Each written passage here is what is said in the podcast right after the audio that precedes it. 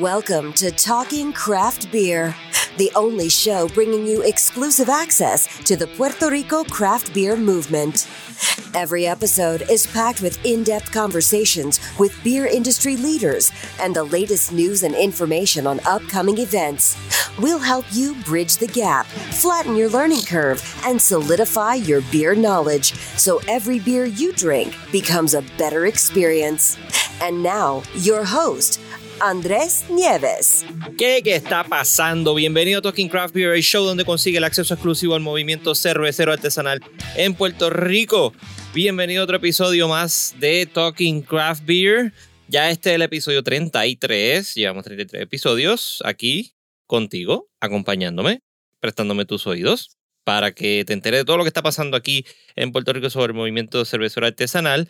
Y este episodio es traído a ustedes, como siempre, por el Talking Craft Beer Shop. Vayan a talkingcraftbeer.com slash shop. Si están en Instagram, vayan al link en la biografía arriba, como siempre les indico. Vayan ahí, le dan, ahí pueden conseguir la, la tienda, que es el Talking Craft Beer Shop. Le dan clic al link y van directo. También pueden conseguir el link de Audible. Vayan a Audible. Audible les regala 30 días y un libro gratis de, de su aplicación. Eh, luego de eso son 14.95, un affiliate link, sí, para que ayuden al programa. Aprovechen, lo pueden escoger cualquier libro y si quieren cancelar después de los 30 días, pueden hacerlo, no hay problema. Pero tienen ese libro para siempre con ustedes. Y es bien bueno. Yo he escuchado ya varios libros eh, de manejo de, de, las redes y, y un par de cositas, bien nítido. Eh, nada, si quiero pedirles por favor, déjenme saber, escríbanme, escríbanme Andrés a talkingcraftbeer.com o Talking Craft Beer en Instagram y Facebook. Escríbanme un mensaje, un direct message. Díganme, eh, quiero saber si, si les interesan las gorras. Voy a empezar a hacer gorra y quiero saber ustedes, eh, la opinión de ustedes. Si les gustaría la gorra como la que yo siempre uso, que ando por ahí con el loguito. Y eh, noticia por ahí, voy a estar visitando a José y a Sandra en Bru Taller Experimental, es un spot nuevo que va a estar abriendo en Río Grande. Por fin en el área este tiene algo de cerveza artesanal, eh, full cerveza artesanal. So, Sandra y José de Dragonstone Abbey abrieron ya, digo, abren mañana, mañana viernes, abren eh, Bruta y Experimental, que es el spot de cerveza artesanal de Dragonstone. Tienen toda su cerveza allí. Si deseas probarla, puedes conseguirla allí. Eh, no tienes que conseguirla ya en los spots regulares de, de como garaje y eso por el estilo. So, en la vuelta por allá el viernes, el opening de Bruta y Experimental, y voy a estar hablando con ellos para traerles la información y te sepan todo lo que está pasando allí con Bruta y Experimental. Esta entrevista está bien buena, por fin me tocó eh, la cervecería de mi pueblo natal, digo, no natal, porque yo nací en San Juan, pero donde me crié, en Cagua. Eh, estuve hablando con Greg de Fog Brewing Company. Eh, nos contó sobre toda su cerveza, nos contó sobre toda su historia de cómo surgió Fog y cómo su hijo lo ayudó a sacar el nombre. también nos contó sobre todos los eventos que hacen y el evento que viene ahora, que es eh, un evento bien grande, el cual les voy a estar diciendo ahora mismo. Es de rock, así que todos los que les gusta el rock, tírense para allá. Es junio 20, 21 y 22. Junio 20, 21 y 22. Eh, va a estar Ricky Laureano, va a haber un tributo a Robbie Draco Rosa por Ale Croato.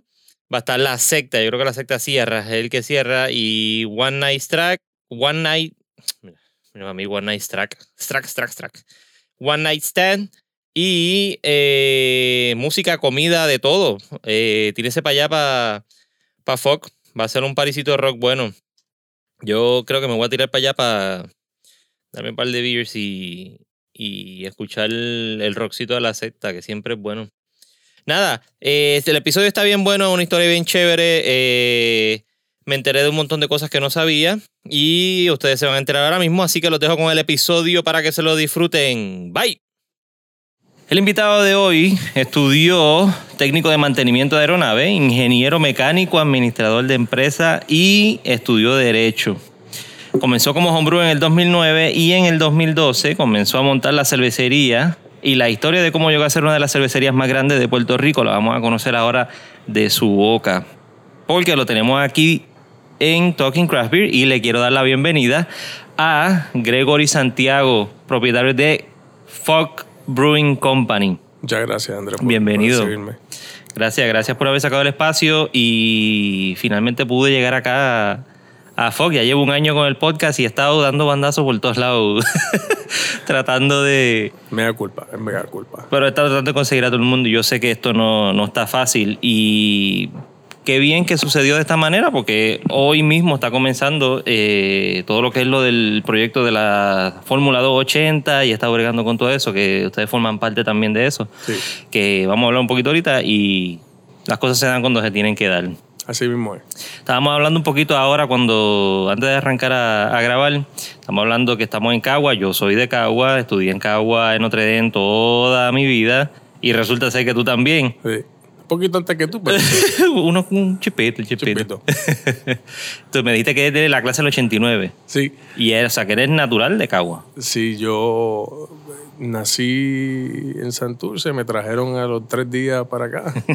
y desde entonces vivo en el mismo lugar, en el mismo barrio, en la misma urbanización, toda la vida. ¿Cuál es esa? Santa Elvira. En Santa Elvira, ¿sabes? Está ahí al ladito. Estamos aquí desde 71. Wow. Mira, y en Santa Elvira, ¿a qué olía tu infancia? a finca, a caballos, a vacas, este, a todo lo que te puedes imaginar, a, a máquinas, a equipo pesado, a tierra, a río. Imagínate, en esa época cuando uno era niño no existía el Xbox, el PlayStation, nada de esas cosas, así que lo mejor que uno podía hacer era salir a la calle a correr y a jugar. Exacto, a pelarse la rodilla. Y uno llegaba a la casa con olorcito a nene de kindergarten. Olía a todo a esquimalito, olía Todo, todo. a tierra, a jugo, a correr a las 10 de la noche a, a, jugar al a frutzi, porque no habían frutzi por tapac. Coño, yo no me acuerdo de los frutzi. Yo creo que por tapar que yo era grande. Ya estaba grande para eso. A colita champán. Colita, champán, la Old Colony. La Old Colony. y la colita champán india. ¿Esa no te acuerdas? Sí, sí, sí. La colita champán, sí. Eso eran los mejores refrescos. Claro. Bien dulce, entonces tú llegabas a tu casa activado. ¿Qué, qué? Pero bien activado. Eso era peor que una malta. Mucho, mucho peor. Mucho peor. El... Te criaste toda, eh, todo el tiempo aquí y estudiaste. Pues mira, yo, eh, mi educación primaria toda fue aquí en, en Santa Elvira, en la, en la escuelita Belardo Díaz Morales. Luego voy a intermedia a Notre Dame, también a Santa Juana. Estuve un tiempito en Aguayo, después volví a Santa Juana, después me fui a la Manuela Toro y estuve allí un tiempito y después volví a Notre Dame, donde finalmente terminé high school. Universidad, eh, empecé en la Poli. Eh, tuve un percance con un profesor de cálculo 1 que me colgó varias veces y dije, esto no es para mí. Me fui, estudié mecánica de aviación en Oklahoma. Me gradué, viré a Puerto Rico porque eh, la- era muy joven y las oportunidades ya eran bien difíciles y estaba lejos de casa, claro, ¿verdad? Ujú. Eh, regreso acá, continúo con la mecánica, con ingeniería mecánica, eh, termino, luego estudié gerencia, administración de empresa y contabilidad, y luego estudié todo, de, de eso para acá, estudié en Puerto Rico, después estudié Derecho en la, en la UPR, me gradué en el 2002 eh, finalmente. ¿Qué fue lo más que te llamó la atención de, de- del, estudio técnico de, de aviación? Pues mira, este, es una mecánica bien, bien chévere, es una mecánica diferente, una mecánica limpia, una mecánica eh, que, que tú pones un montón de gente en tus manos. Y el aspecto técnico es súper detallado, todo tiene que ser bien preciso, la precisión, la manera de hacer las cosas. Todo tiene una forma de ser específica, tú no puedes estar inventando. Ahí no hay Mm. forma de inventar. Ahí si el manufacturero dice que esto lleva 2.5 grados de qué sé yo, pues tú le das 2.5 grados de qué sé yo. y, y es una mecánica bien straightforward. Eh, las cosas son sencillas, eh, las cosas son por el libro. Tú no tienes que de nuevo estar inventando nada de nada. Y es una mecánica, como te repito, es bien limpia, es, es bien bonita, es, es, es- es sencilla pero complicada. Y eso es bien difícil de entender. Es sencilla porque todo te lo dan por escrito.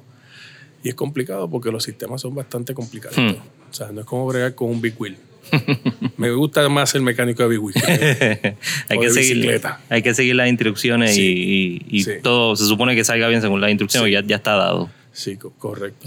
Me está interesante porque eh, hay varios de los brewers que conozco que, que han estudiado esto mismo de aviación, como Quique. Estudió la aviación, eh, técnico de aviación también, creo que fue, o mecánica de aviación.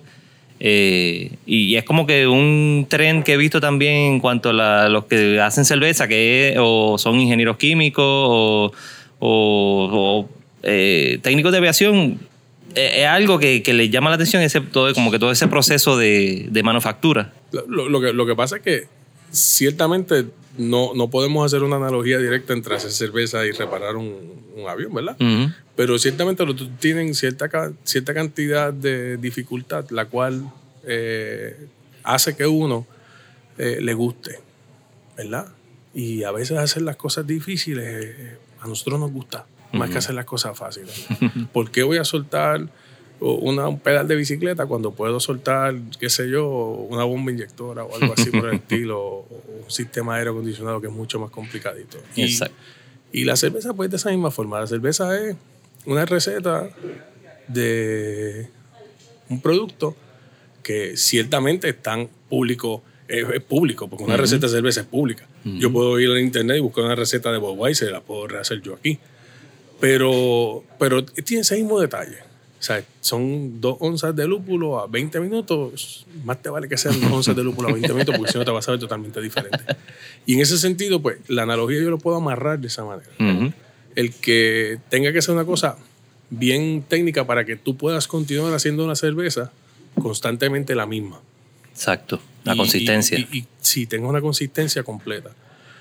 Hay veces que tú haces una cerveza que no te queda igual a la otra, pero tú lo hiciste de esa manera. Hay veces que, que buscas cambiar. Pues No lo puedes hacer con la mecánica de. No puedes cambiar la- proceso.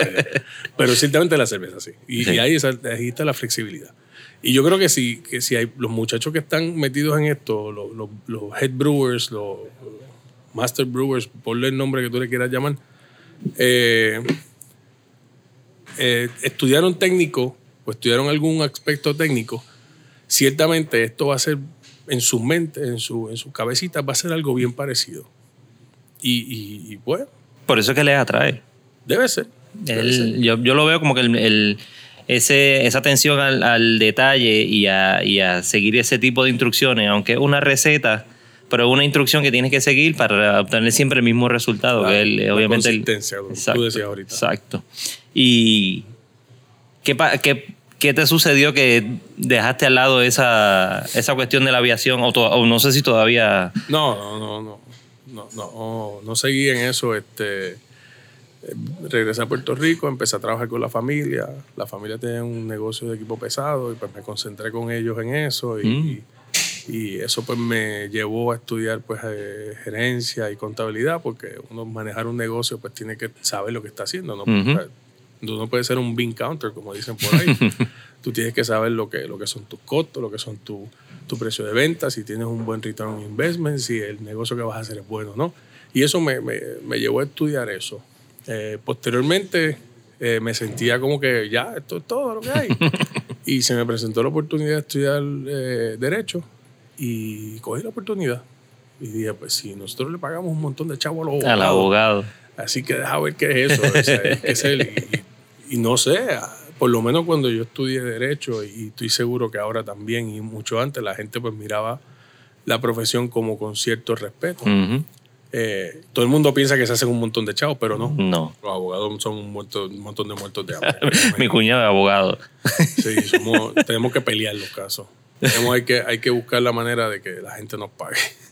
Hay que ganarse. Pero, pero es interesante como estudiaste lo que te gustaba porque te gustaba la aviación, pero entonces por, por eh, cuando regresas acá con tu familia, pues ya estás eh, queriéndote integrar más con la cuestión de los negocios, te interesaron los negocios de la familia sí. y terminaste pues haciendo lo que básicamente más gastos se termina teniendo en una compañía. Y ahora que, ahora que la tienes, eh, te, te puedes dar cuenta de eso.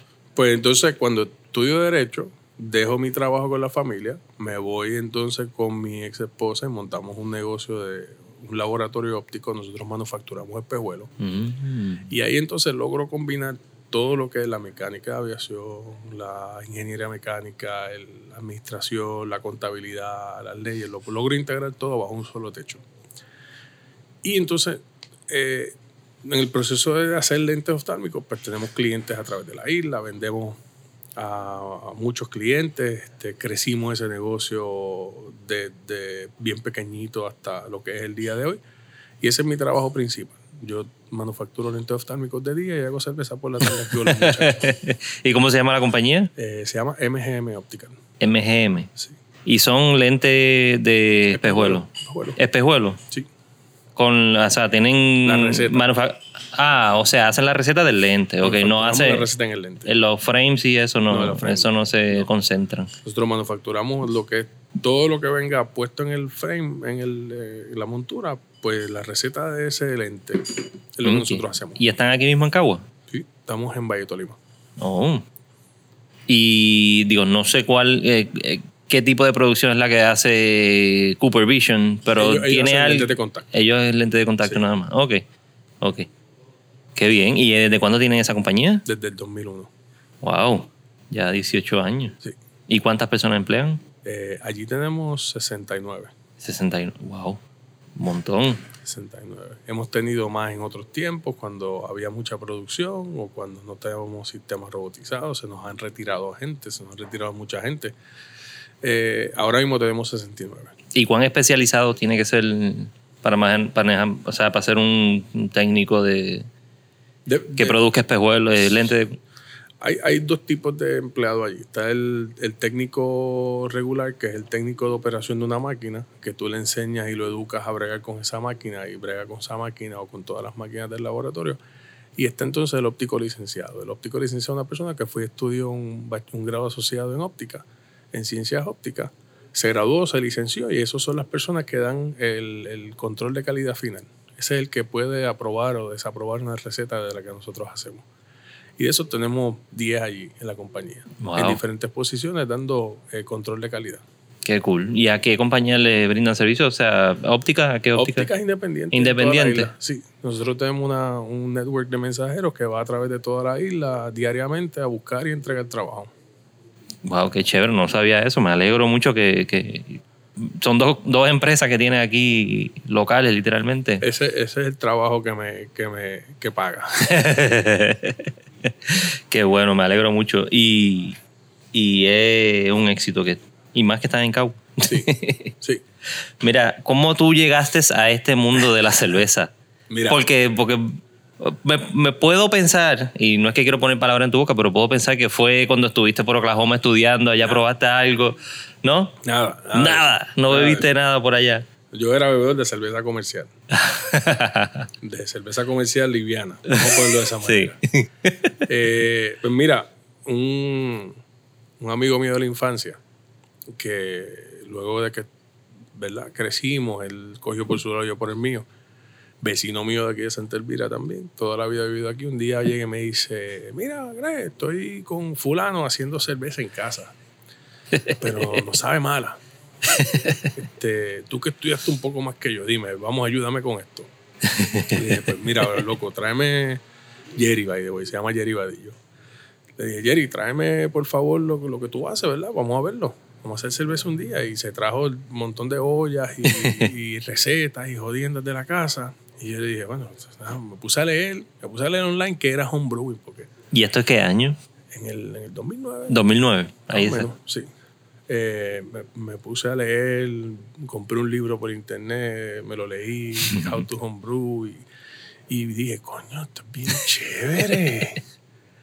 coño, si hacer, esto es Ajá. hacer recetas también, y esto es bien técnico. Y me puse a leer y todas las cosas técnicas habidas ahí por haber que te puedes imaginar que yo no me acuerdo de ellas, de Ajá. todo lo que leí. Y entonces le dije, tráete el kit ese, hicimos una cerveza. Y le dije, esto va a quedar malo por esto, por esto y lo otro. Los equipos no son confiables, no estamos leyendo bien temperatura, pero vamos a hacerla porque tienes el kit ahí antes de que se dañe. Y lo hicimos la primera cerveza con, con extracto. Y definitivamente quedó mala. Y era comprada de Estados Online, Unidos. Sí, online. Yo, nosotros no sabíamos que aquí había tienda, que Billy existía. Nosotros no estábamos metidos en ese mundo. simple y llanamente. Posteriormente hicimos esa cerveza que nos quedó súper mal y dije, ¿qué fue lo que nos quedó mal? Pues mira, la olla estamos usando muy pequeña, no está yendo un yield incorrecto, la temperatura no tenemos un control de ella, se va por encima, se va por debajo, y el de más y el de vemos, no sé, se estamos haciendo esto virolo. Pues ahí compramos un equipito un poquito más sofisticado, una olla más grande, stainless steel, con llave, con relojes de temperatura, eh, sanitización que es súper importante, la limpieza y hicimos otra cerveza más de extracto y esa quedó mejor. Y dije, coño, ve, que tenemos. ¿Y recuerda, recuerda cuál era? ¿Qué, ¿qué eh, estilo era? No, no, caramba. Yo creo que era un English Red Ale. por eso fue que yo hice después la Red Ale como primera cerveza de aquí. Okay. Eh, pero era extracto. Que hacer extracto totalmente diferente a hacer all grain. Compramos otro kit y volvimos a hacer otro kit y esa era un blonde ale. Y quedó muy bueno. Y después compramos una IPA en extracto también y nos quedó súper bien. Y como el cuarto o quinto extracto y dije, esto es una mierda. esto es extracto, esto es una mierda. Esto es mezcli, mezclilla. Pasamos más rato limpiando que haciendo cerveza. Ahí me puse a leer cómo hacer el grain. Y fui a la ferretería local ahí en Caguas Comercial compré un triturador de granos de pollo, de esos que trituran el maíz, para romperle a los pollitos el maíz. Y entonces compré eh, grano, compramos Pale Ale y compramos Crystal 60 para hacer una cerveza del Grain que no tenía nombre porque no teníamos ninguna base para ella, pero ya sabemos más o menos cómo el muñeco. Y trituramos los granos de lo más chévere ¿Y quedaron bien? Hicimos el primer, el primera cerveza All Grain y, y, sabía decente. No te puedo decir que sabía mala, sabía bastante decente. Era bastante maltosa porque le echamos un montón de, de, caramel cristal. ¿Y no estaba utilizando ninguna otra comercial de craft de referencia? No. La hicimos, la hicimos del sac. nos quedó bien maltosa, nos quedó bien fuerte. Después entonces empezamos a, a, leer un poquito más y empezamos a bajar más recetas, empezamos a hacer recetas.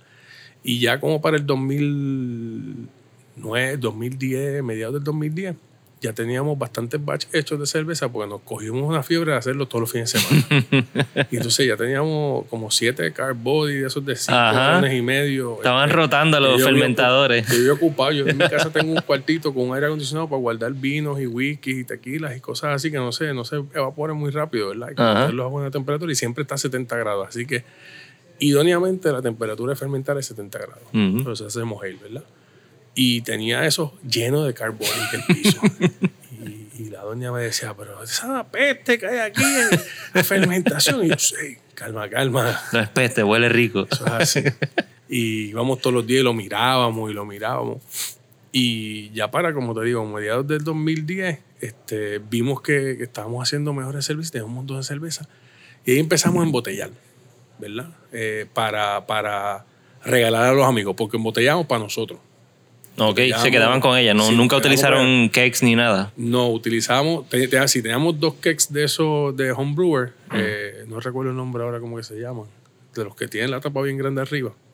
Este y empezamos a embotellar para nosotros tomarnos a nosotros mismos, sin etiqueta y sin nada, compramos las chapas eh, y compramos botellas online nos llegaban aquí. Si no, usábamos botellas usadas de los bares de los panes de nosotros. Sí, así lo hacen en República Dominicana. Claro. Las Y las lavábamos, les metíamos sanitizador, las lavábamos con cepillito por dentro. Ya tú sabes, el día de lavar botellas, había que lavar cuatro cajitas de botellas. este, y, así, y así empezamos. Eh, empezamos a hacer la cerveza, a darle la, la en, en, en las botellas y más o menos lo cogimos el truco de cómo hacerlo y luego les enfriamos y empezamos a regalarla a los panas. Y todo el mundo, ya, esta cerveza es bien buena, esta cerveza es mala, esto sabe demasiado amargo, esto sabe demasiado dulce, bla, bla, bla. bla. Sí, acostumbrado a lo, a lo demás. Sí, acostumbrado a las cervezas estas eh, comerciales. Y, y, pero mucha gente nos dio un apoyo, mucha gente dijo, mira, sí, tienes un buen producto aquí, este, está sobrecarbonatada o está poco carbonatada, porque estábamos, o sea, eso era un vacilón, básicamente. Y a posteriori, eh, ¿Cuándo, pero cuando, cuando llegaste en algún momento a conocer ya entonces a los muchachos de los homebrewers y a Bill y a todo este corillo? Mira, yo no sabía que existía esa gente hasta después que yo empiezo a montar FOC. Mm. No sabía que existía esa gente. Este, Sí, que decir, eh, no, no, no, no había, no habían las redes, las redes no estaban tan Exacto. abiertas como ahora. Eh, no había, o sea, la comunicación en internet era, era más bien ir a sites, no era entrar en Facebook o Instagram o lo que sea. Y yo tampoco era muy, muy ávido en eso, así que no usaba eso mucho, esas herramientas. Eh, a posteriori, pues conocimos que Billy existía, empezamos a comprarle productos a él, eh, conocimos lo de los homebrewers, pero ya cuando conocimos los homebrewers, ya estábamos, ya estábamos montando FOC, ya estábamos, ya habíamos ordenado el primer set de equipo, eh, ya habíamos hecho el, el- el mercadeo inicial de la marca, porque te hago el cuento de la marca ahora para, que, para salir del- del- saque estábamos en casa pensando en una marca de cerveza y mi hijo grande y yo y, y la demás gente de la familia, cuando viajábamos para la playa o para el apartamento de playa, nos poníamos a relajar con los acrónimos de las tablillas. este, y poníamos los nombres, Ajá, ajá. o sea, eh, CUT, COT, este, cabezón, uniforme, trastornado, lo que fuese. El nombre que tú le quieras poner. ajá. Y entonces estábamos, estábamos un día pensando qué nombre íbamos a dar a la cerveza. Y el hijo mío, o sea, yo quería que representara algo de frescura. Porque siempre mi idea principal era, vamos a hacer una cerveza que va a ser fresca. Ujú. Una cerveza que se va a entregar al negocio fresca. Porque ya sabemos que como no carbona, como no, no pasteurizamos, ni, ni, pa- ni filtramos, ni centrifugamos, ni hacemos ninguno de esos procesos, esa cerveza siempre va a tener un poco de levadura. Así que tenemos que entrar en un producto que sea bien fresco, siempre frío, siempre fresco. Y empezamos a darle tra- o sea, nombre a cervecera, este, fresca de barril, cerveza fresca de caguas, caguas sabe cerveza, bla, bla, bla, bla, bla. Y mi El hijo me dice- brainstorming. y mi hijo me dice, en ese tiempo tenía 15 años, me dice, papá, ¿y qué tú crees en inglés? Y yo, bueno, podemos darle en inglés. Y me dice, papá, fresh from the keg. FFK. Y yo, papi, eso suena a female deodorant spray, man. Fíjate, eso suena feísimo. Me dice, papá, ¿y si le ponemos fresh off keg? Fresca, sacada del barril. Y yo, coño, eso suena bien. Y, la- y el acrónimo es FOC. Esa palabra que tú usas mucho con Chan, chan, chan. Y tan, tan, tan. Eso fue como que. Ese es el que es, Aarón. Ese es el nombre que es. Entonces, inmediatamente se lo llevamos a, a un amigo artista gráfico eh, que lamentablemente ya está con nosotros, eh, Manuel da Pena, Tingo. Y Tingo, un tipo muy creativo y muy bueno, me, le expliqué el concepto, le expliqué el nombre de la cerveza, le dije, pues esto va a ser un- una cerveza premium, un ale, se va a llamar un premium ale. Y eh, como a las dos semanas me envió el, el dibujo con los, con todos los, ¿verdad? El, el logotipo de FOC, con todas las cosas importantes que tiene el logotipo de FOC, que todo tiene un significado y no me lo pregunto porque no te lo voy a decir. Eh, eso va a ser un secreto como lo llevo a la tumba. Eh, y pues así salió el logo de FOC y el nombre de FOC. Ese, ese nombre... ¿Y, y ha sido el mismo siempre o ha tenido Sí. algún cambio? Sí, no, no. Ha sido el, el logo siempre ha sido el mismo. Sí, le añadimos el, el desde Caguas o Ujú. el, el Caguas ese Puerto Rico. Puerto Rico lo pusimos abajo, pero originalmente siempre fue el mismo. Los mismos colores, las mismas letras, todo exactamente igual. Eh, con el nombre salimos al mercado, eh, con el logo y con el nombre salimos al mercado con un eslogan que se llamaba Atrévete a pedirla. Antes de montar cervecera, antes de tener un tubo puesto, antes de tener un tanque conectado. ya tú tenías todo el, el branding Ya hecho. nosotros teníamos todo el branding hecho. Entonces salimos a la calle a unas obras de teatro de adultos aquí en Puerto Rico y, regalamos camisas y teníamos una modelo que regalaba camisas y hacía un survey. ¿Cómo le gusta el nombre? Entonces tomaría una cerveza que, que llevara este nombre. Eh, y la gente quedó bien emocionada con el nombre. Y ahí pues ¿Y esto era qué? empezó- 2011. 2011. 2011. 2011. Eh, Sí que- final 2011, principio de Ya 2011. lo que había antes de eso, como siempre digo, era Borinquen y Old Harbor. Era lo que había antes de, de todo este movimiento. Sí, Old Harbor y Borinquen, pero ya Borinquen creo que había cerrado. Sí, ya había cerrado, ya había cerrado. Sí, estaba- Pero que era lo único que la, la gente conocía más o menos sobre la- lo que es una cerveza diferente a lo que era regularmente comercial. No, cuando nosotros empezamos ya estaba Boquerón y ya estaba... Eh, habían dos, Bueno, sí, Boquerón sí estaba. Sí, sí, habían dos más. 2011. Había, estaba Old Harbor, estaba Boquerón eh, y habían dos más. No me acuerdo el nombre ahora de ellas dos. Te lo digo No, ahorita, mismo, ahorita llegan, ahorita llegan. Sí. este, y entonces ahí me, un compadre mío me presenta al que, al que era en ese momento presidente de, de los homebrewers, eh, Raymond. Ah. Raymond. Sí, me lo presenta. Y Raymond me invita a una, a una charla de, de, de los homebrewers. Mm. Y llegué a la primera charla de Homebrewers, ya yo estaba, ya teníamos nombre, mercadeando el nombre, ya estábamos anunciando a, pronto atrévete a pedirla, etcétera, etcétera, etcétera. Y allí conozco por primera vez a, a Charles Peterson. Fue la primera persona que me recibió allí. y De The Aviator. sí, de The Aviator, de Aviator en, en, en San, San Lorenzo. Y ya estaba en planes también de montar su cervecera desde ese momento. Eh, y allí fue la primera vez que conocí el grupo de homebrewers. Eh, de ahí en adelante, pues hemos tenido bastante buena relación con los homebrewers, siempre con la directiva, muy buena gente. Y siempre que nos encontramos con los muchachos de los homebrewers en diferentes eventos, siempre nos dan su apoyo. Sí.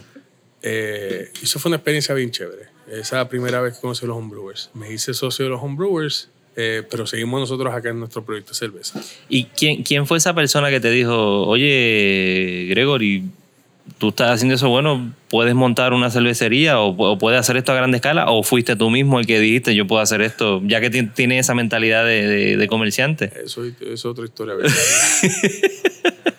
Eh, ci- ciertamente, el, el- el pensar en montar una cervecera artesanal siempre estaba en la cabeza de uno, pero no, no se materializaba.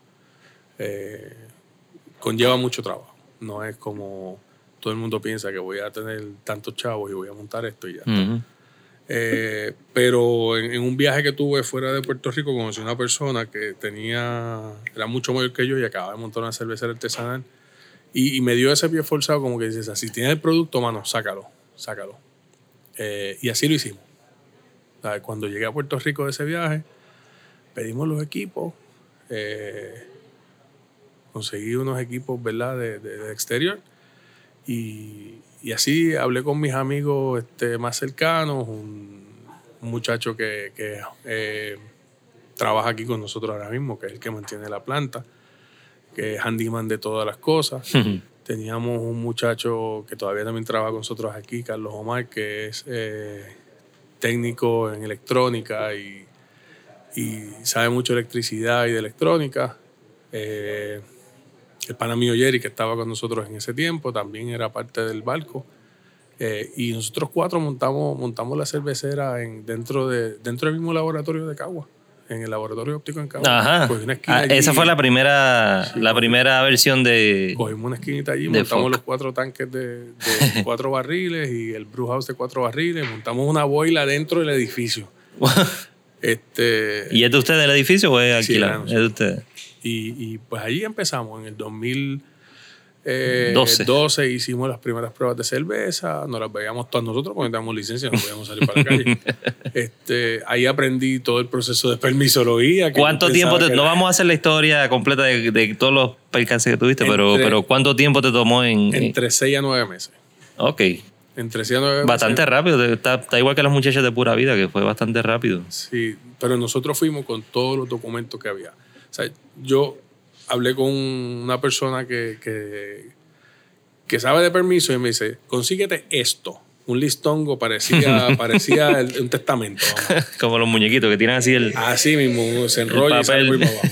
Y lo que hicimos fue que en vez de ponernos a buscar papelito por papelito y llevarlo papelito por papelito, hicimos todo el recogido completo de papeles El bondo que nos completo. tomó varios meses porque entre las cosas que te pedían eran certificaciones de CRIM, certificaciones de ASUME, certificaciones de, de no deuda, certificaciones de erradicación, entre otras cosas. Y, y yo pues tenía algunas, y no solamente personales, sino personales corporativas actuales y corporativas de otras corporaciones que fuese el dueño de la cervecera. Y, y, pues ahí me salían unos escollos ahí personales en, en Hacienda que tuve que resolver, me tomó un tiempo resolverlo.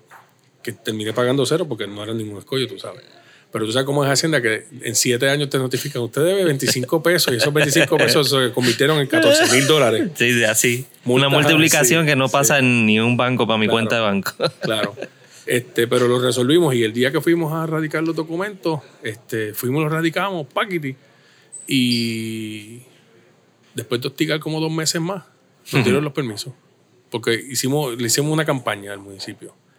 Eh, y luego que hicimos la campaña al municipio, eh, para, con Hacienda fueron otros 20 pesos. Hacienda nos tomó como 4 o 5 meses más sacar la licencia de alcohol. Ese era otro proceso adicional que había que hacer.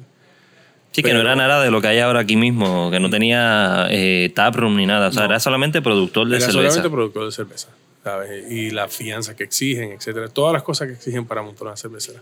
Pero nada, se logró. Se logró y entonces en el 2013 comenzamos a vender cerveza a la calle.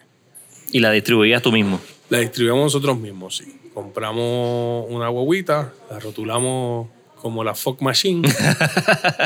Eh, y esto es bien ochentoso, ¿verdad? Por Sí, Scooby-Doo. ¿Te sí. acuerdas de, de la Mystery Machine? Copiamos, esta es la Fuck Machine, coño. Y distribuíamos nosotros mismos. Eh, así estuvimos dos años.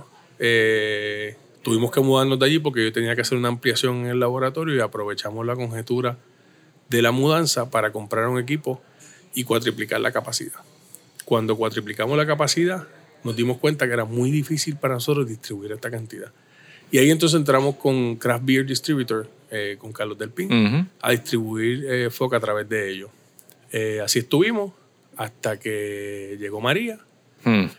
Y María, ya nosotros teníamos este edificio donde estamos ahora y lo estábamos remodelando, ya estaba casi completamente terminado. Ya teníamos el taproom instalado aquí en la carretera 189 al lado de la Universidad de Turabo, pero no teníamos la cervecera aquí. Así producíamos ahí y traíamos para acá. Por eso estaban, eh, se mudaron cuando, cuando tuvieron la conjetura de mudarse de la fábrica de, Ajá, de los lentes, se, muda- 2015. se mudaron para Angora. Eso fue que en era el el- 2015, nos mudamos a Angora. sí. ahí fue que yo los conocí a ustedes, sí. Y en Angora estuvimos dos años. Allí producíamos, distribuíamos y distribuíamos a Ballester. Eh, comenzamos a mudarnos para acá, para este edificio nuevo, que, que es bastante más amplio. Tenemos más área de taproom, tenemos un patio en la parte de atrás. Y llega María. Hmm. Y María nos coge con la cervecera en Angora y el taproom acá. Eh, lamentablemente en Angora no había luz, porque ellos no tienen planta eléctrica y nosotros no tenemos planta eléctrica. Y aquí sí, en este edificio hay planta eléctrica y cubre todo. Así que tan pronto pasó María, el segundo día después de María fuimos, sacamos toda la cerveza, la, trans- la transferimos para acá, sacamos los tanques, los transferimos para acá, volvimos y echamos la cerveza en los tanques. Este, O sea, que no perdieron nada. No, no perdimos nada, gracias a Dios. Wow. Eh, y aquí empezamos a trabajar bastante rapidito. Pues ya teníamos toda la tubería y todo montado, era cuestión de moverlo. Y desde entonces estamos aquí en este, en este local. Que, o sea, que eres la segunda cervecería que estuvo básicamente produciendo cerveza, además de Ocean Lab, produciendo cerveza eh, después de María, Sí, que nunca tuvieron ninguna interrupción. no. No tuvimos Eh, ¿qué, eh, qué cervezas empezaron a hacer allá cuando estaban primero en la, en la, la fábrica de los lentes? La primera cerveza que nosotros hicimos fue la Red Ale. Ok. Y fue la Red Ale porque era la cerveza que más, que más a mí me gustaba. Vamos a ponerlo así. Eh, cuando hicimos la receta original de la red, pues tenía cáscara de china, tenía miel de abeja, usábamos eh, caramel 60 y 120 y poco a poco la fuimos afinando hasta que llegamos al producto que queríamos. Luego Víctor le cambió el lúpulo eh, para utilizar uno más comercial. Eh, en ese momento yo usaba Centennial, creo que era, pero no podíamos comprar porque Centennial estaba comprometido para alguien ya. Habían hecho un contrato. Sí, que lo separan para Sí. otra cervecería. Sí. Y Las cervecerías empezamos a más grandes que, Sí, que las que hay aquí en. Puerto Rico. Correcto. Y entonces, luego inmediatamente hicimos la Blonde, que era una cerveza que habíamos pensado hacer para un, para un cliente en específico, pero ese negocio no se dio y la cogimos nosotros y nos quedamos con ella. Eh, allí mismo en el laboratorio, en, en, en Valle Tolima, hicimos también la Coffee Black IPA eh, y la Bombs detrás. Eh, que esa- esas cuatro cervezas las hicimos allí eh, corriditas. Que esas fueron la- básicamente la- la- Las primeras las cuatro, primeras cuatro. y de, la- de esas cuatro que eh, siguen haciendo la- las cuatro. Hacemos, hacemos la Red, la Blonde y la Bombs. La Coffee Black IPA la hacemos una vez al año solamente ahora porque es una cerveza bastante especializada que, como tiene tanto café y sabe mucho a café y sabe mucho a lúpulo, eh, la gente prefiere ¿verdad? tomar poco de ella. Así que es bien especial. Cuando la sacamos se vende toda bien rápido, pero no la hacemos mucho. Preferimos la Bombs. Exacto, exacto. Eh, obviamente estaban vendiendo esas cuatro cervezas a todo lo que da porque Sí. Tuvieron que aumentar la producción nuevamente. Ahí es que se mudaron para... Ahí nos mudamos para Angora. Para Angora. Ahí, ahí se introduce Víctor al equipo de trabajo. Que Víctor es el, el brewer. Head brewer, sí. El head brewer de nosotros, Víctor, lo trajimos de Boston. Él trabajó allá en Boston en una cervecera. Eh, era assistant brewer allá y entonces decidió regresar a Puerto Rico eh, y trabajar con nosotros. Y entonces ahí Víctor toma las riendas de hacer el brew de ahí en adelante. Eh, y Víctor introduce lo que es la IPA, eh, la pachanga. Eh, posteriormente hacemos entonces en conjunto lo que es la mango habanero. Él trae la Belgian White, Saison, etc. Y entonces de ahí en adelante todas las cervezas son discutidas en equipo. O sea, ya no es lo que a Greg le guste, sino vamos a hacerlo como un equipo de trabajo. Siempre hay una cerveza que la trae uno de ellos y la hablamos, esa cerveza es de esa persona. Ya sea Carlos Omar, ya sea Víctor, ya sea yo. Traemos la idea a la mesa y Víctor las materializa en cerveza rica y deliciosa. Yo no he vuelto a tocar. La hace realidad. No, no ha vuelto a hacer ninguna otra cerveza. No, no he vuelto a hacer ninguna otra cerveza. Ya de José- además de que estoy viejo. cansón, el proceso es cansón. Yo me, yo me gradué hace 30 años de high school. Y es fuerte el proceso también. Se mudaron para acá después de María, que es donde está en el local ahora mismo. Tienen el tap room gigante, bien chulo, que, que ya verán pronto en video y en foto. Y el sistema, ¿a, a cuánto, a qué tamaño lo, lo agrandaron? Pues O sea, mira, lo, lo aquí, subieron. aquí trajimos exactamente la misma cantidad de equipo que teníamos en Angora, que son seis tanques de 8 barriles, cuatro tanques de 4 barriles, eh, con un brew house de 8 barriles. Aquí trajimos entonces dos tanques de fermentación de 16 barriles y un tanque de break de 16 barriles también. Y ahí entonces lo que se hace es hacer doble batch y se echa batch. ahí. Estamos en planes de expansión nuevamente. Eh, más adelante lo sabrán. No nada más. no viene, no viene. Viene ese es secreto. Sí, hasta ahora. Eh, ¿Sigues produciendo las mismas cervezas, excepto la coffee, me dijiste? Sí, la coffee solamente la hacemos como una vez al año cuando yo le digo a Víctor, Víctor, vamos a hacer coffee. no pica la vena. Sí, vamos. Puede ir un chispito, o sea, obviamente todas son eh, cervezas ales, lo que producen. Eh, eh, tienes la, eh, un ir por encima de, lo- de los nombres. Me dijiste la pachanga, que la pachanga es Ok, con vamos, parcha. vamos, vamos a empezar por la primera. Red Ale. Digo, tenemos una que se llama Hoppy Wheat, que Ok. esa la cambiamos ahora y la hicimos Happy, happy. Usamos más o menos el mismo modelo de la Happy, de la Hoppy Wheat para hacer la nueva cerveza que vamos a lanzar el primero de junio que se llama Happy Hemp. Era una. No queríamos llamarlo un IPA porque es un wheat ale. Ok. Eh, y a, lo- a los conocedores de cerveza no les gusta que tú le digas una cosa cuando es otra cosa. Ajá. Eso lo aprendimos muy temprano en nuestra historia. Y, y crucifican. Y Cuando, cuando sí. ven la etiqueta y dice una cosa y es otra cosa. Sí. No, se- No perdonan, se ¿no? les olvida hasta el sabor. Son Olvídate que sepa buena. Mira, son peor que los fanáticos del baloncesto. Yo, yo- a mí no me gustan los deportes. Yo no te puedo hablar respecto de eso. Yo no, ni, ni béisbol, ni baloncesto, ni hockey, ni soccer, ni ninguno. Nada, nada. No, a mí me hablan de, de, de Kobe, que se ni qué, y el otro que se ni qué otro. Yo, ajá. A mí el baloncesto se me acabó con Jordan. Yo no. A mí se me acabó con Larry Bird. Entonces día le preguntaba a mis empleaditos, ¿todavía Larry Bird juega con los Boston Celtics? Y me dice, ¿quién es ese? Este está loco, está borracho. Así mismo. Este, Tiene la Red Ale, que es la. la, favorita tuya. Que es la favorita mía, que es la que tomamos en la casa. Este, miel de abeja y orange peel. No Mm. puedo decir nada más, porque lo demás es dulzura y ricura.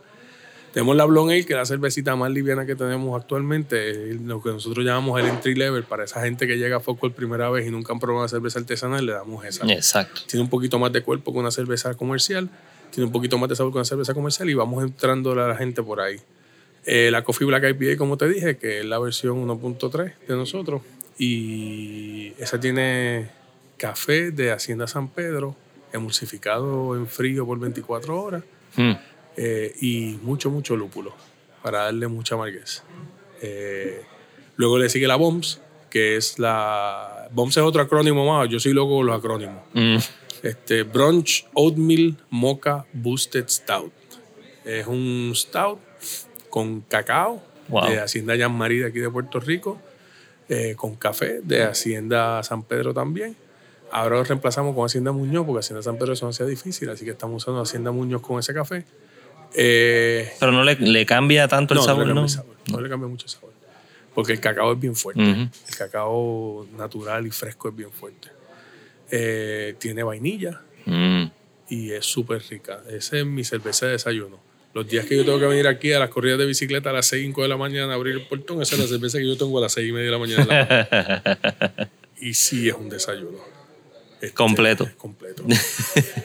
Tenemos luego la, la IPA, que es un, un English Star IPA muy rico, eh, cristalino. Eh, luego viene la pachanga. Y la pachanga es- em, la comenzamos como una base blonde, añadiéndole parcha. Eh. Posteriormente, el añadirle parcha Pero él la, le echa la, la, la parcha extracto o la parcha la fruta literalmente. Nosotros no usamos ningún extracto. Solo es fruta natural. La, la pachanga originalmente era una blonde con, con parcha, eh, con pulpa de parcha. Eh, luego entonces cambiamos un poquito la receta, la hicimos un poquito más oscura. eh, y la pulpa de parcha se cocina en el proceso de- del cocido de la Ok, cerveza. ok. Sí, siempre es pulpa. Nosotros no utilizamos ningún extracto. Ningún extracto. Eh, lo mismo la próxima cerveza que sigue, que es la, ma- que es la mango habanero. Es un doble IPA Mm. Eh, con mango, con mango verdadero, con pulpa de mango. eh, y ese sí es, usamos extracto de habanero, porque el habanero regular nos dejaba sabor un poquito vegetal. Y conseguimos un extracto de habanero que es súper picante. Y lo que queremos es darle ese toquecito de tingling en la garganta. Ok. No queremos que pique mucho tampoco. Queremos un chispitito de, de pique que se siente en garganta. Así que el, el- claro que el habanero es el pique. Sí, el habanero es el pique, sí. Eso usamos un extracto. Pero el mango que usamos es mango de verdad. Eh, la próxima cerveza que tenemos es la Belgian White. Es una, una cerveza belga típica, eh, eh, un poquito, eh, no es muy clara, ¿verdad? Es un poquito cloudy, po- poquitito cloudy a Sí, veces. esa es la que estaba bebiendo Sí, es la que estás bebiendo. Típica Belgian, Belgian White, no tiene el, la China, ¿cómo es? La China Barcelona, ¿eh? de, de la Blue Moon, pero es la misma Belgian White porque es una base de Belgian White. Una cerveza bien rica, bien liviana y es la menos alcohol que tiene de nuestra línea de cerveza. Tiene 3.7% de alcohol solamente cuando las demás comienzan en 5 para arriba. Eh, la próxima cerveza que tenemos, que es la Coffee Blonde, es exactamente lo que es un Coffee Blonde Beer. Es una cerveza que hacemos exclusivamente para nuestro tap room y para Hacienda Muñoz. La pueden conseguir solamente en estos dos sitios, aquí o en Hacienda Muñoz. Es una- un, un pale ale rubio con sabor fuerte a café. Hmm. Y tú te asombras porque tú ves una cerveza rubia y tú nunca vas a pensar que vas a ver a café. Siempre vas a tirar hasta que te la para. llevas a la boca. Exacto, Y cuando te vas acercando, que sientes ese rico aroma a café, ese rico aroma a café, y de momento la pruebas, wow, o sea, esto es otra cosa. Ahí brincamos entonces a nuestras segundas versiones de cerveza, que son cervezas un poquito más rebuscadas. La primera que tenemos es la Rastaberry. Y Hmm. el nombre Rastaberry viene de raspberry, no es por nada. Ujú. Eh, es un raspberry ale, es un fruity ale. Eh, esa tiene 9.8% de alcohol, es bien peposa, Hmm. eh, sabe bastante a fruta y gusta mucho, gusta un montón. A la gente le encanta porque además de que le da un azote bien duro, eh, eh, tiene, un, tiene un- un dulce sabor que se queda en boca. ¿Y el color es así mismo tiene el- algo de las berries o no? el Es- col- cuando se está acabando el que, cuando está comenzando el que, tú vas a sentir pulpa de berry verdadera en Ujú, tu boca. Pero una vez se limpia un poquito ese fondo del, del cake, comienza a salir un colorcito rubio bien lindo, que sigue teniendo el sabor, pero ya no tiene la pulpita. Mucha gente nos dice, "Ah, y se me cuando conecten uno nuevo para comérmelo con pulpa, porque es pulpa de, de raspberry, Hmm. Eh, la próxima cerveza es una Saison, es una Saison tradicional completa. Eh, la próxima cerveza que tenemos es la Porter, una Porter también bien tradicional.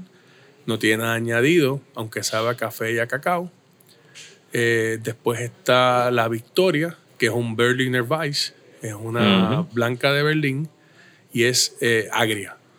Agriamos en el proceso de la cerveza, lo agriamos naturalmente por 72 horas el mash para crearle ese, ese agrio. Una amargura. Y- no, no solamente amargo, agrio también. Y, y cuando la, la- la cocinamos, entonces se, se- se elimina un poco ese, ese agrio, pero siempre se queda cloudy y con un sabor bastante agrio. Mm. Mucho menos cuando, cuando estaba en el mash. Gusta mucho, gusta bastante. La gente le gusta aquí que tomársela así sola o mezclada con otra de las fruity beers que tenemos. Pero así solita Wow. le gusta mucho. Qué cool. Sí, es una cerveza bien extraña, bien especial. Eh, yo no soy de tomar esa cerveza y, y la, la pruebo de vez en cuando. Eh, Víctor le quedó esa receta súper violenta. O sea, se lo tengo que dar porque yo cuando la probé la primera vez yo no podía con ella. Pero después que quedó, la afinó y la, la, la trabajó. Era súper, muy rica, muy rica, muy rica.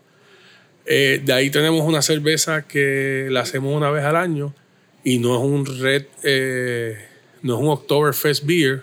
Eh, simple y llanamente yo le puse Red October porque la lanzamos en, En octubre. en octubre y es una cerveza roja. Eh, así que se llama Red October. Además de que pues, yo soy un fan de la película Red October, este, ¿Cómo que se llama? Eh, The Hunt for Red October. The Home for Red October, sí. Sí. Es una cerveza, es un Red IPA, muy clean, eh, bien crisp, eh, con un sabor bien atenuado a, a- a lo que es el, el- el lúpulo eh, y no tiene mucho sabor a caramelo, aún siendo red. Utilizamos un grano especial que no nos da mucho sabor dulce, que se llama un Red X. Eh, ¿Qué otra cerveza tenemos por ahí? Eh, Caguax, la próxima cerveza que te iba a mencionar. Caguax es un pale ale con piña Oh, y sabe brutal. Le dimos el nombre Caguax porque es una cerveza de Cagua. exacto. O sea, eh, que Caguas le la dice- referencia, sí. La referencia es que Caguas este, era el piñal de Puerto Rico. Ujú. Todos esos son embustes. Yo averigué la historia de verdad. Esa es la historia. Por eso, his story, son su Sí. historia. Eso, es, eso, eso no es verdad. Pero Caguax sí existe. Pero Caguax sí existe. Caguax era el, el- el cacique de Caguas, Exacto. de lo que era la- el área de Caguas. Eh, y como el pueblo de Caguas se caracteriza por las piñas, pues utilizamos la piña. Así que está bien chévere. Es un pale ale con un sabor a piña bien sutil. eh, y la piña la cocinamos antes para, no- para que no nos dé problemas con el head. Eh, ¿Qué otra cerveza tenemos ahí? Después de la Caguax, ahora tenemos, vamos a estar lanzando tres cervezas nuevas próximamente. Eh, vamos a tener la Happy Hemp, que esa es una colaboración con el Chef Campis. Es un, es un, es como un, es como un wheat ale, eh, pero tiene semilla de cáñamo, Ok. no tiene CBD, no tiene THC. Sí, que no se acaso. asusten. No se asusten, es totalmente legal. Eh, cáñamo. Sí, tiene eh, lemongrass y tiene jengibre. Una cerveza bien sutil, bien rica. Tienen que venirla a probar primero de junio. Primero de junio. El party es sábado primero de junio. Y vamos a cerrar la noche con un asopado que el chef Campi va a preparar en vivo ahí. Uf. Ya Eh, saben, primero de junio. sí, eso está allá al lado. Eso es una semana y par de días. Claro. Eh, la próxima cerveza que estamos lanzando, y esa lanza la semana que viene, eh, es la Fórmula 280. Ujú. Y esa Fórmula 280, una colaboración que hicimos con la Asociación de Fabricantes de Cerveza Artesanal de Puerto Rico, La AFCA. AFCA, AFCA PR. Y es una cerveza que siete de los 11 miembros de la asociación hicimos en colaboración. Una cerveza que todos debemos hacer más o menos iguales. No son todas iguales. Sí, un- de un- ahora. es un- unos guidelines. Sí, hay unos guidelines ahí que todos más o menos cumplimos. Eh, y la idea es llevar este al público que entienda que en Puerto Rico las cerveceras artesanales que somos pequeñas podemos trabajar en equipo y en apoyo al proyecto de ley 280 que estamos buscando que a nosotros los cerveceros pequeños no, nos bajen el porciento de arbitrio que estamos pagando ahora mismo. Por galón producido. Nosotros producimos, nosotros pagamos por galón producido 2 dólares 55 centavos de tax, de impuesto. Correcto. Igual que hace Medalla, igual que paga Budweiser, igual que paga toda esa gente. Correcto. La diferencia es que a nosotros nos dan un tax, un tax break al final del camino, a la otra cervecera de Puerto Rico grande le dan un tax break y termina pagando mucho menos que eso de, de arbitrio. Así que nosotros los cerveceros pequeños somos los que estamos pagando el arbitrio grande, en vez de ser al revés. Correcto. Y es una cerveza que hicimos para que la gente sepa y entienda que nosotros, eh, ¿verdad? Estamos aquí y que nos apoye eh, con eso del proyecto de ley 280. Sí, y el que está escuchando este episodio ahora, si está llegando por primera vez, pues bienvenido, gracias por escuchar por primera vez. Pero el episodio anterior, que es el episodio 32, el episodio que hablé con el presidente de la asociación, que es Juan Rivera Cruz, y estuvieron los muchachos de Señorial también eh, aportando sobre la, información que nos tenían que dar sobre el proyecto de 80 y todo lo relacionado. Eh, es algo que sí hay que apoyarlo y hay que escribirle a todos sus representantes, a todo el mundo, especialmente a Carmelo Río, a Rivera Chat y a Johnny Méndez y a Ricky Rosselló para que lo filme. Hagan que pasen el proyecto para que ayuden a todos los cerveceros de, Puerto Rico. Denle una llamada a su legislador, díguelo. Facebook, Instagram, háganle algo, hostíguenlo, porque ciertamente nosotros eh, podemos darle más al país si nos dan a nosotros las herramientas necesarias. Nosotros en cada una de las cerveceras, por lo menos en la mía, nosotros tenemos aquí 10 empleados. Nosotros pudiésemos tener más empleados si pagáramos menos arbitrio. Ustedes pueden creer que una cerveza artesanal de Puerto Rico que usted se toma usted está pagando aproximadamente el 19 al 23% de esas cervezas taxes. Hmm. Así que piénselo de esa manera. Si ustedes le bajan ese precio, a todo el mundo le baja el precio. Eh, sí, sí. Eh, lo mismo me habían dicho los muchachos señorial. Eh, ellos sacaron el número hasta un empleado, que podían coger un empleado más. Y un empleado más lo va a ayudar. Y así en incremento, como el compound effect, va a poder aumentar más la producción. Me contaste sobre todas las cervezas eh, tienen un montón de cerveza y me alegro mucho porque a veces se quedan, qué sé yo, tres o cuatro cervezas, eh, estilos que probablemente le gustan nada más al, dueño de la cervecería y no la no diversifican un poco eh, a lo que la gente pide, que es lo que la gente quiere y eso es lo que tú tienes que hacer, lo que la gente le gusta y lo que la gente quiere. Es, mi pensar, mi parecer. Mira, en nosotros lo que tratamos de hacer son cervezas diferentes. A ponerlo de esa manera. Okay. Eh, si bien es cierto que tenemos 20 fórmulas de cerveza diferentes, más las que hacemos de contract brewing, eh, siempre estamos tratando de innovar. A la calle sacamos las que a la gente le gustan, que son cinco cervezas. Que son la, Red, la Blonde, la IPA, la Bombs y la Pachanga. Que se la consiguen en supermercado, la consiguen en... Sí, en botella, consigue, en botella consigue Red Blonde, Pachanga, IPA y Bombs y en draft consiguen las mismas cervezas en los negocios que vendan draft. Eh, sí también sacamos a la calle alguna que otra de las demás cervezas cuando la gente no los pide. Eh, nosotros distribuimos a través de Ballester Hermanos ahora y cuando Ballester tiene una orden especial nos pide la cerveza y se la entregamos. Nosotros, nosotros tratamos de tener siempre en inventario por lo menos 10 tipos de cerveza por el taproom que tenemos aquí. Así que eh, siempre vamos a tener 10 cervezas, siempre deben haber las 5 comerciales y 5 adicionales que vamos a tener. Puede ser que se nos acabe y no la tengamos hasta dentro de dos semanas otra vez, pero siempre vamos a tener por lo menos por lo menos 10 cervezas aquí en el taproom. Así que ya saben, escríbanle y le pueden escribir en Facebook e Instagram, Fog Brewing Co.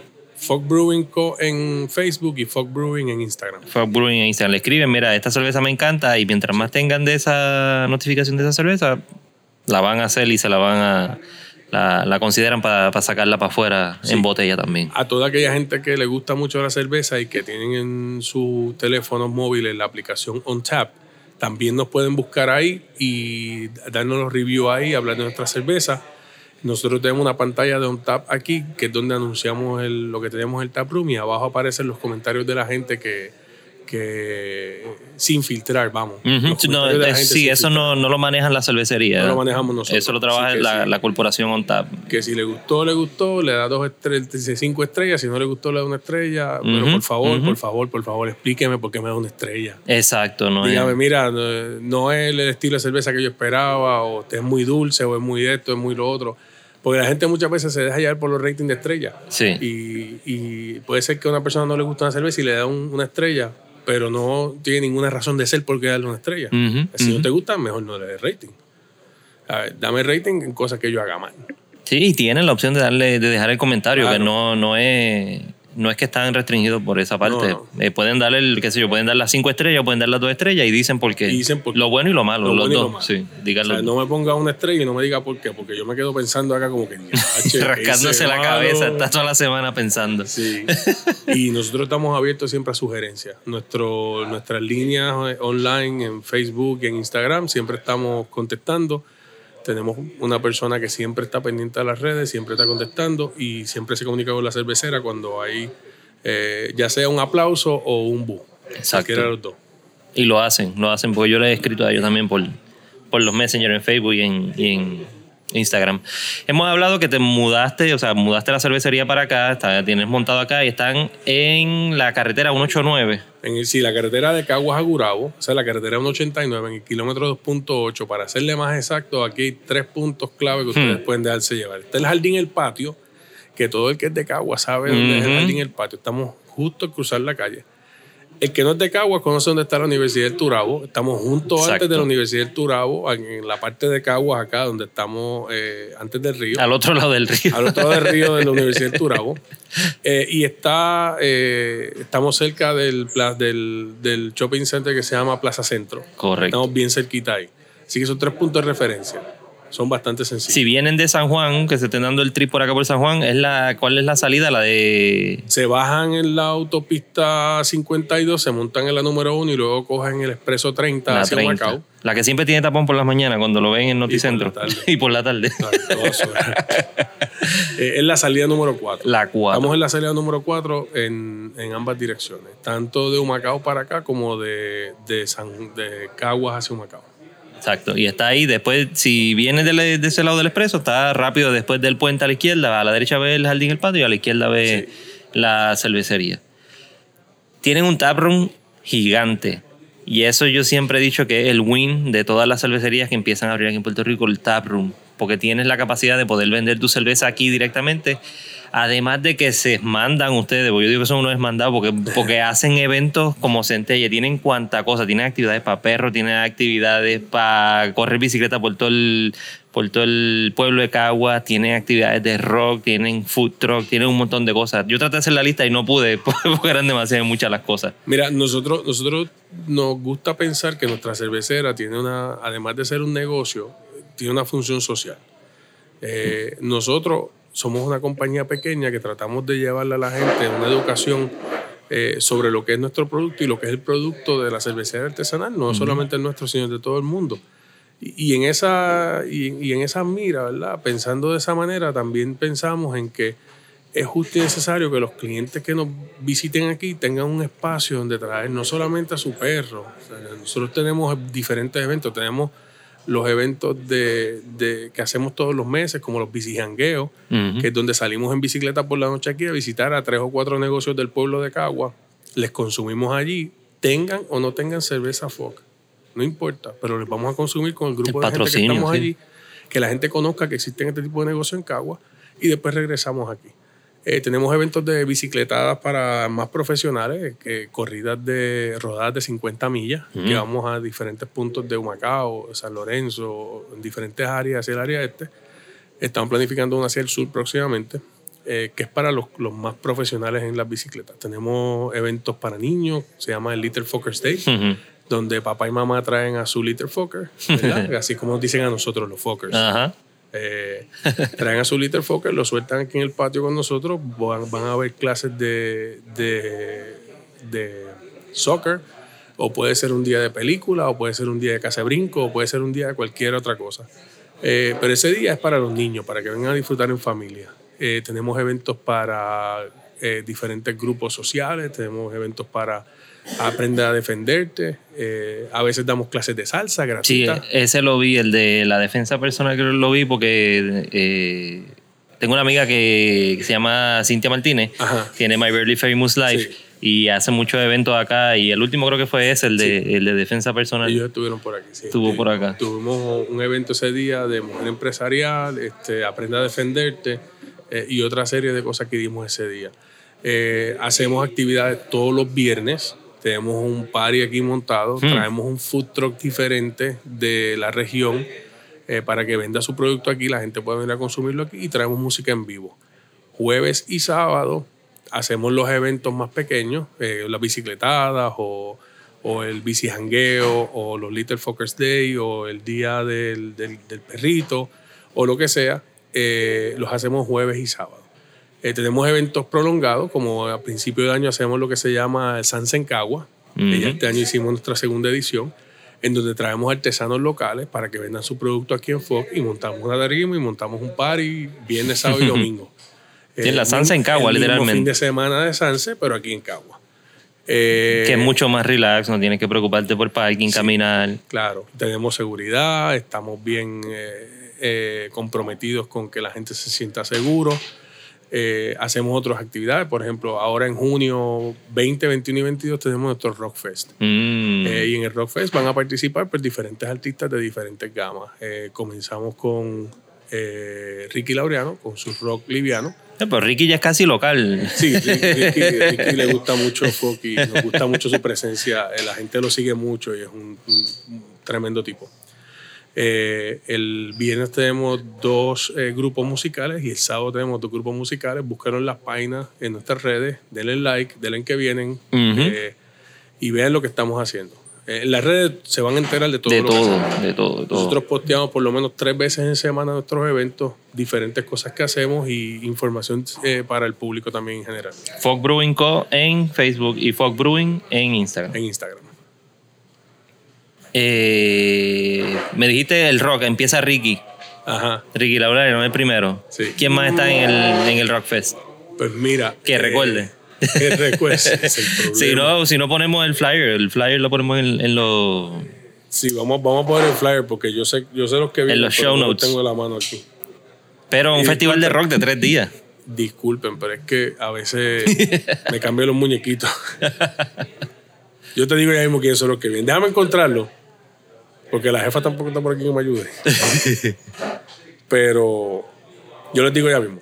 Cool, cool. Tienen los Rock Fest, tienen la los bici jangueos, tienen los food trucks. Eh, ¿El taproom habla a qué hora? Nosotros tenemos un horario de, de apertura jueves de 4 a 9 de la noche, viernes de 2 a 11 de la noche y sábado de 2 a 9 de la noche.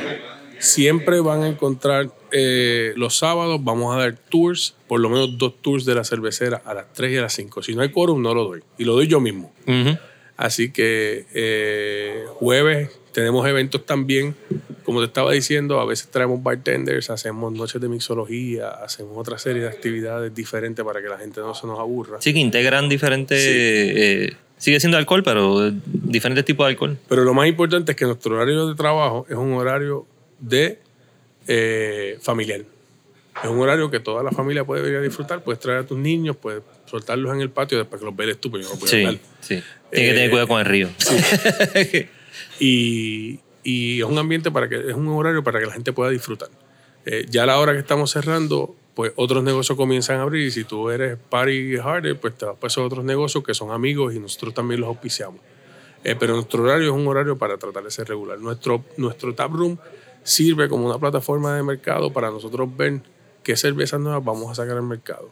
Y además sirve para darnos a conocer en el mercado local e internacional. Eh, tenemos muchos turistas que vienen aquí a, disfrutar de nuestras cervezas. Eh, tenemos compañías de, de crucero y tenemos compañías de transporte inland que nos los traen aquí. Y Hmm. les damos tour, le hablamos de esa cerveza, le vendemos productos y salen súper contentos. eh, porque no, ellos dicen que o sea, son una compañía pequeña y que no tenemos nada que enviarle a una de estas mega cerveceras de Estados Unidos que todo el mundo habla muchísimo de ellos. Que es lo importante, y están integrados, como todas esas otras cervecerías de Estados Unidos, están integrados con la comunidad, que es lo que me estaba explicando ahora mismo, con todos los eventos. Y es lo más, lo más rico y lo más, lo más chévere. Eh, y la importancia de toda esa cervecería, que es lo que a mí me gusta. Sí, que- de- que aportan. definitivamente. Definitivamente el interés de nosotros principal es dar a nuestro producto a, a- que la gente lo pruebe, sepan lo que es. Cuando salgan a la calle digan, mira, yo estuve en Foco, mira, ahí hay Foco, vete y compra una Foco. Eh, y, y nuestro Taproom es una plataforma perfecta para ello.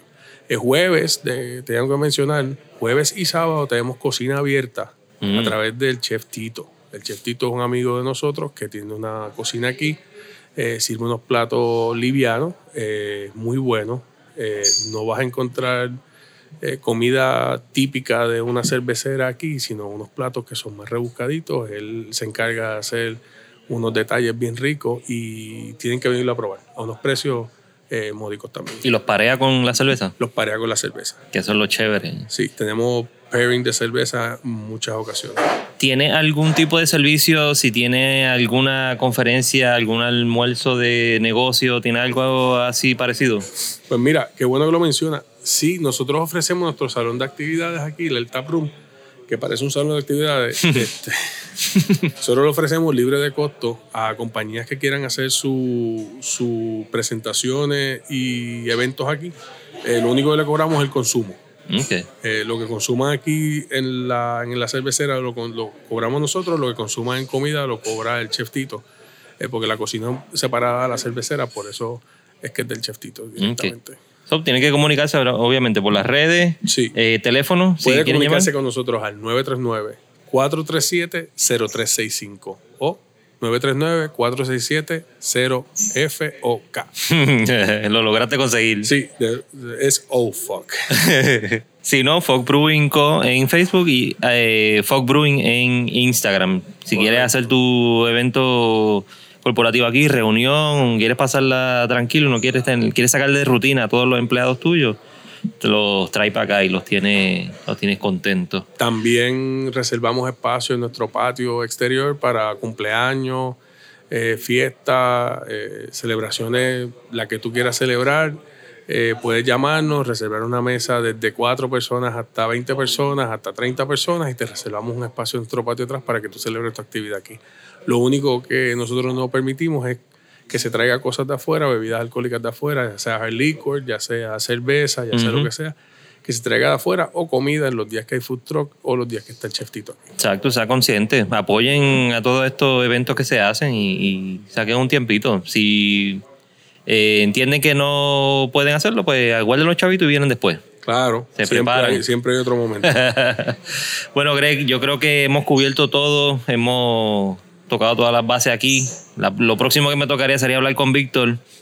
eh, y ya con Víctor entraríamos más en detalle en cuestión de, la, de las especificaciones de la cerveza.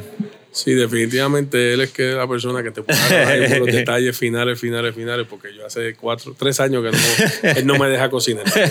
te tiene, te tiene sacado de. Sí, yo cada vez que me acerco por ahí dice, hey, hey, pss, va para allá. Sí, también quería mencionar que estamos haciendo colaboraciones con diferentes brewers. Eh, la próxima semana va eh, con un brewer de Florida eh, que se acercó a nosotros y, y vamos a hacer una recetita nueva con él. Eh, y en adición, eh, quería darte las gracias por eh, apoyarnos y por soportar todo este tiempo que yo te tengo a ti esperando desde hace meses que te he dicho sí, la semana que viene, la semana que viene, la semana que viene. Te, quiero agradecer mucho eso. Eh, y nuevamente, esta, esta es la casa de ustedes y de todo el que quiera llegar aquí. Gracias, gracias. Yo lo, yo lo entiendo ustedes. Yo sé que esto es- no es fácil y siempre están, están ajorados. Pero yo lo hago todo a su tiempo y veo, hoy se dio y, y está todo cuadradito, bien nítido. Sí, definitivamente. Te agradezco mucho, de verdad. Ah, míralo aquí, ya tengo el itinerario del, del Rockfest. Del, ah, zúmbalo. Mira, jueves 20, Ricky Laureano. Viernes 21, 8-Track, que es una bandita de, de doncito que toca un rock bien pesadito, bien chévere. Eh, y otro grupo que se llama One Night Stand. One Night Stand es un, es un grupo que sale de Back to the 80s. Sí. Eh, eso es viernes 20 21. Y sábado 22, eh, un tributo a Robbie Draco Rosa, eh, que lo va a hacer eh, Ale Croato. ajá. Y después cierra esa noche la secta. Guau. Ah, no, yo voy a tener que ir para acá esa noche. esa noche. Esa noche es de video. Recuerden que eso es libre de costo. Lléguese aquí, no le va a cobrar nada. Nosotros no cobramos ni el parking.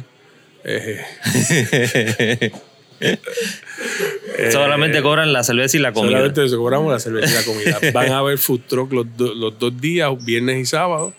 Eh, cocina abierta jueves. Eh, el sábado va a haber cocina abierta más dos food truck adicionales. Así que va a haber suficiente Hay opciones. haber Hay, no opciones. tiene, hay opciones, no deben haber excusas. No, no deben haber excusas ninguna. Así que esa es la vuelta. Ambiente familiar, recuerde, seguridad, estacionamiento, eh, Accesible. accesible, porque llega rapidísimo. cerca de la 30. Es bien fácil llegar aquí y los esperamos. Y gracias por de nuevamente. Gracias, Greg. Eh, recuerden, Fog Brewing Co. Facebook, Fe- eh, Fog Brewing en Instagram y Nuestro teléfono los teléfonos. 939-437-0365. Nuestro correo electrónico premium.ale. Eso se escribe premium.ale arroba gmail.com. Nos pueden escribir. Ese correo electrónico lo vemos cuatro personas, así que alguno, de Alguno lo va a tocar. Si no me escriben a mí, Andrea Talking Craft Beer, y eso lo hago llegar. Si no, Facebook Talking Craft Beer, eh, Talking Craft Beer y Talking Craft Beer en Instagram y a Talking Craft B en, en Twitter, porque no me cupo la R. No me dejan poner la R.